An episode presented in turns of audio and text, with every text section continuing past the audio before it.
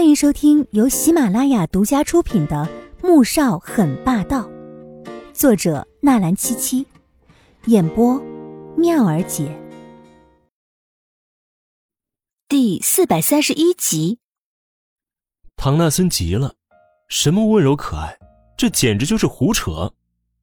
哎，小师妹，别啊，千万别啊！是师哥我不对，好不好？我请你吃大餐啊，你想吃什么就点什么。唐纳森怕了，连忙举手求饶。黄天武并不是咄咄逼人之人，点头说道：“请我去吃法国大餐吧。”唐纳森顿时一阵肉疼。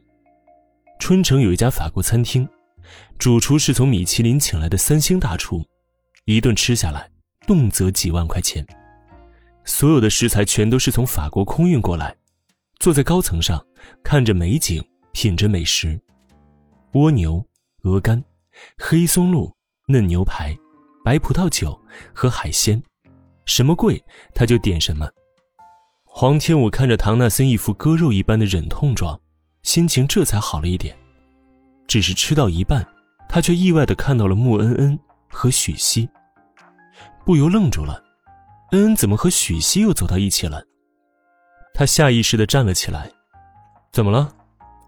唐纳森吃了一口牛排，见他站了起来。奇怪的说道：“嗯，我去一下洗手间。”他这才想起自己还不能上去和穆恩见面，就算现在已经碰上了，也要装作不认识才行。可是心中又很担心穆恩恩，因为刚才看到他似乎乞求一般的拽着许西的手，而许西的神情十分冰冷不耐。他没想到，那么骄傲的穆恩恩会为了一个男人而这样委屈自己。不管如何，他决定跟上去看一看。如果许西要是欺负穆恩，他一定不会坐视不理。想着，便加快脚步朝前面走去了。塔纳森很想告诉他，洗手间并不是往那边，但这里是餐厅，不宜大声喧哗，只好打住了。想着他又不蠢，问侍应生就会找到洗手间的，于是继续吃起了牛排。在餐厅的转角处。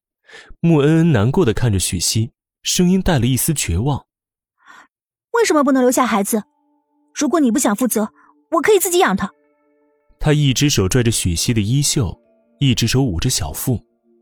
黄天武听到这句话，整个人吓了一跳：“怎么会有孩子呢？恩恩是什么时候又和许西好上的，连孩子也有了？穆萧寒不知道这件事情吗？”我说了，孩子必须打掉。许西的声音冷酷而绝情，穆恩恩咬咬牙，松开他，给我一个必须打掉孩子的理由，否则我绝不答应。许西脸上闪过了一抹不耐，转头看向穆恩时，眼底只有浓浓的厌恶。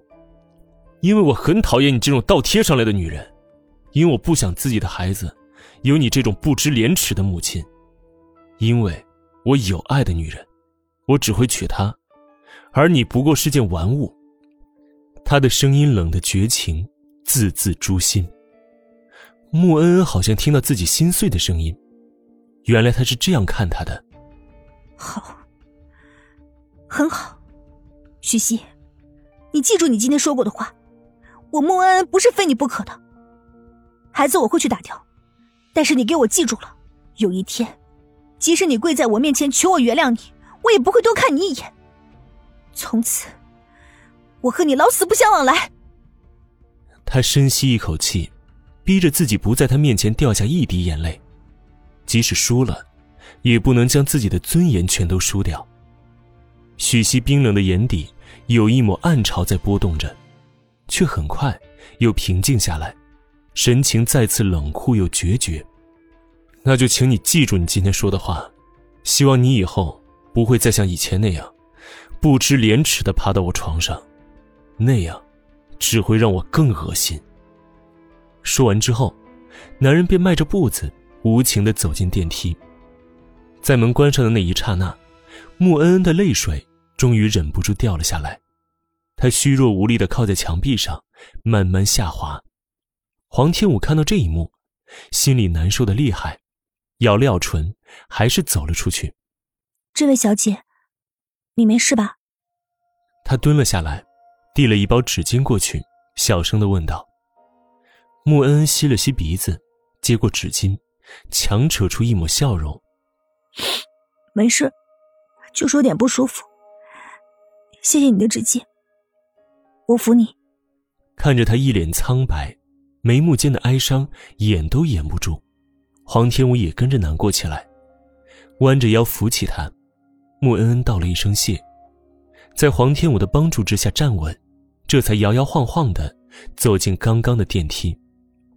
黄天武很想跟着下去将他送回穆家，可又觉得自己这样做会显得太过突兀了，只好等电梯关上，立即按了另外一部电梯，打算跟着下去，看到穆恩恩坐上的士再上来。等到了大厅，他出了电梯，就看到穆恩恩人已经站在路边。有的士在他面前停下，很快便消失在视野里面，这才放心的上楼。哎呦，你这趟去的可真够久的呀，饭菜都凉了，白白糟蹋了这么好的食物了。唐纳森为自己花掉的钱抱怨起来，黄天武没有搭理他，而是想着刚才的事情，愣愣出神。本集播讲完毕，感谢您的收听，记得点赞订阅哦。